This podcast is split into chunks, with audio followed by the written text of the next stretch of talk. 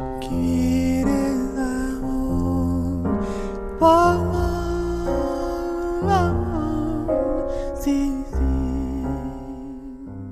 الجاز وأمتع الجماهير بال swing وتشارك مع محبيه بعنصر الارتجال والمفاجأة ولكنه تمعن أيضا بالنوتات وبسحر الأعمال الكلاسيكية ما أوصله إلى أن يكون قائد أوركسترا. الحلقة الثامنة والأخيرة حول المغني بوبي ماكفيرن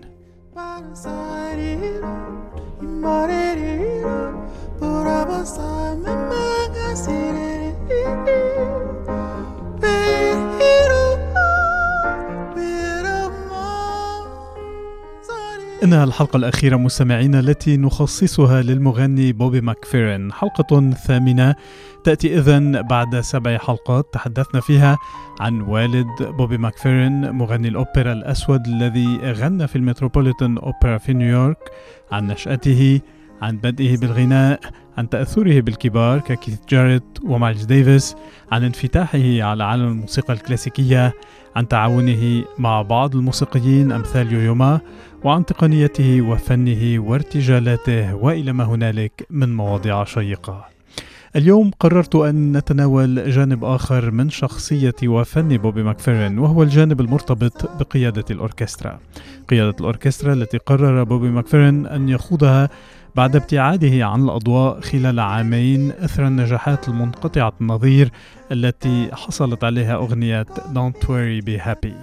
وبذلك انتقل بوبي ماكفيرن من الغناء بشكل منفرد كما قام به عبر أسطوانة Simple Pleasures إلى نقيض ذلك تماما أي التعاون مع عشرات الموسيقيين من جهة.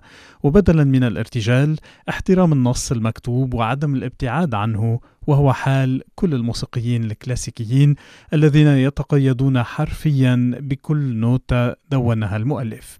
ويقول بوبي ماكفيرن إنه فكر بامتهان قيادة الأوركسترا قبل الغناء.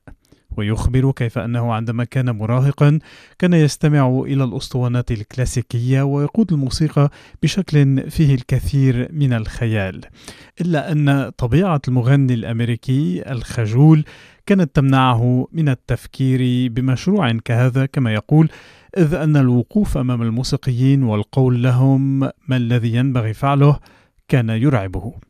ولكن عند الاحتفال بعيده الأربعين أراد بوبي ماكفيرن أن يمنح نفسه هدية وهذه الهدية كانت قيادة أوركسترا سان فرانسيسكو سيمفوني أوركسترا. وبهذا الغرض تبع دروس في قيادة الأوركسترا في تانجلوود مع سيجي أوزاوا وغوستاف ماير ليدخل بذلك إلى هذا العالم الممتع والشيق والمليء بالمفاجآت عالم الأوركسترا.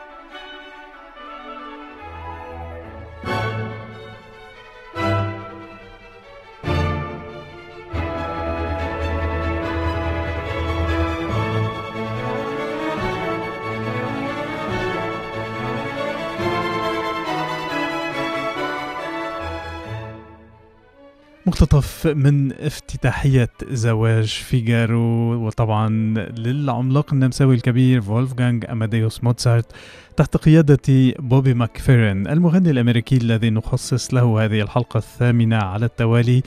وفي هذه الحلقة نتحدث عن جانب غير معروف من شخصية بوبي ماكفيرن وهي هذه التجربة في قيادة الأوركسترا. وقد استمعنا إذن إلى هذه الافتتاحية افتتاحية أوبرا زواج فيجارو المقتطف المأخوذ من أسطوانة Paper Music الأسطوانة الكلاسيكية الأولى لبوبي ماكفيرن والتي قاد فيها وغنى الأعمال الكلاسيكية. وجاء التعاون في هذه الأسطوانة مع أوركسترا Saint Paul Chamber Orchestra. تعاون استمر لسنوات عدة وكان إيجابيا بالنسبة لبوبي ماكفيرن وللموسيقيين على حد سواء. ولم يتوقف تعاون بوبي ماكفيرن مع هذه الأوركسترا بالتحديد إذ أنه تسنى له قيادة فرق أخرى كال London Philharmonic Orchestra وال Chicago Symphony Orchestra وال Cleveland Orchestra وال New York Philharmonic Orchestra وال Philadelphia Orchestra والكيروف وال Leipzig Gewandhaus Orchestra إضافة إلى أوركسترا لاسكالا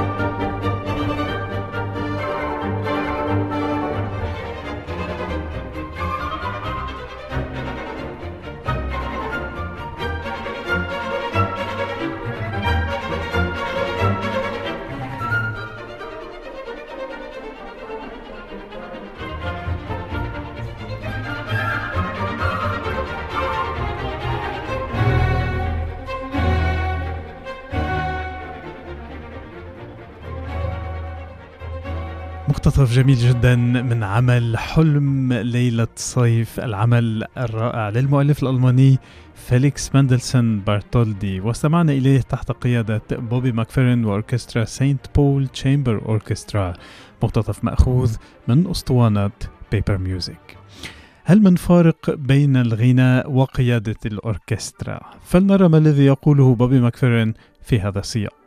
يعتبر المغني الأمريكي أن قيادة الأوركسترا هي كالغناء من خلال الجسد. الغناء مع اليدين ومع العينين وجعل الأوركسترا تغني. يمكن القول بحسب رأيه أن قيادة الأوركسترا هي نوع من الرقص الذي تجيب عليه الأوركسترا. أما بالنسبة لصعوبة قيادة الأوركسترا فيشير بوبي ماكفيرن إلى أن ذلك يكمن في الكم الهائل من المعلومات التي يتحتم على المايسترو أن يعطيها وأن يشارك رؤيته للعمل الفني مع باقي الموسيقيين. فكيفية التعبير عن ذلك وإيصال المعلومة هو ما يجعل من قيادة الأوركسترا مهنة صعبة على حد قول بوبي ماكفيرن وبهذه التعابير نأتي مستمعينا إلى ختام هذه الحلقة الثامنة وسلسلة الحلقات التي خصصناها لبوبي ماكفيرن المغني الأمريكي الذي يصعب تصنيفه والذي يجب أن يشار إليه بالقول إنه الموهبة والفن الخلاق بحد ذاته. والختام سيكون مع بوبي ماكفيرن وهو يقود موسيقى العملاق النمساوي فولفغانغ أماديوس موتسارت. Música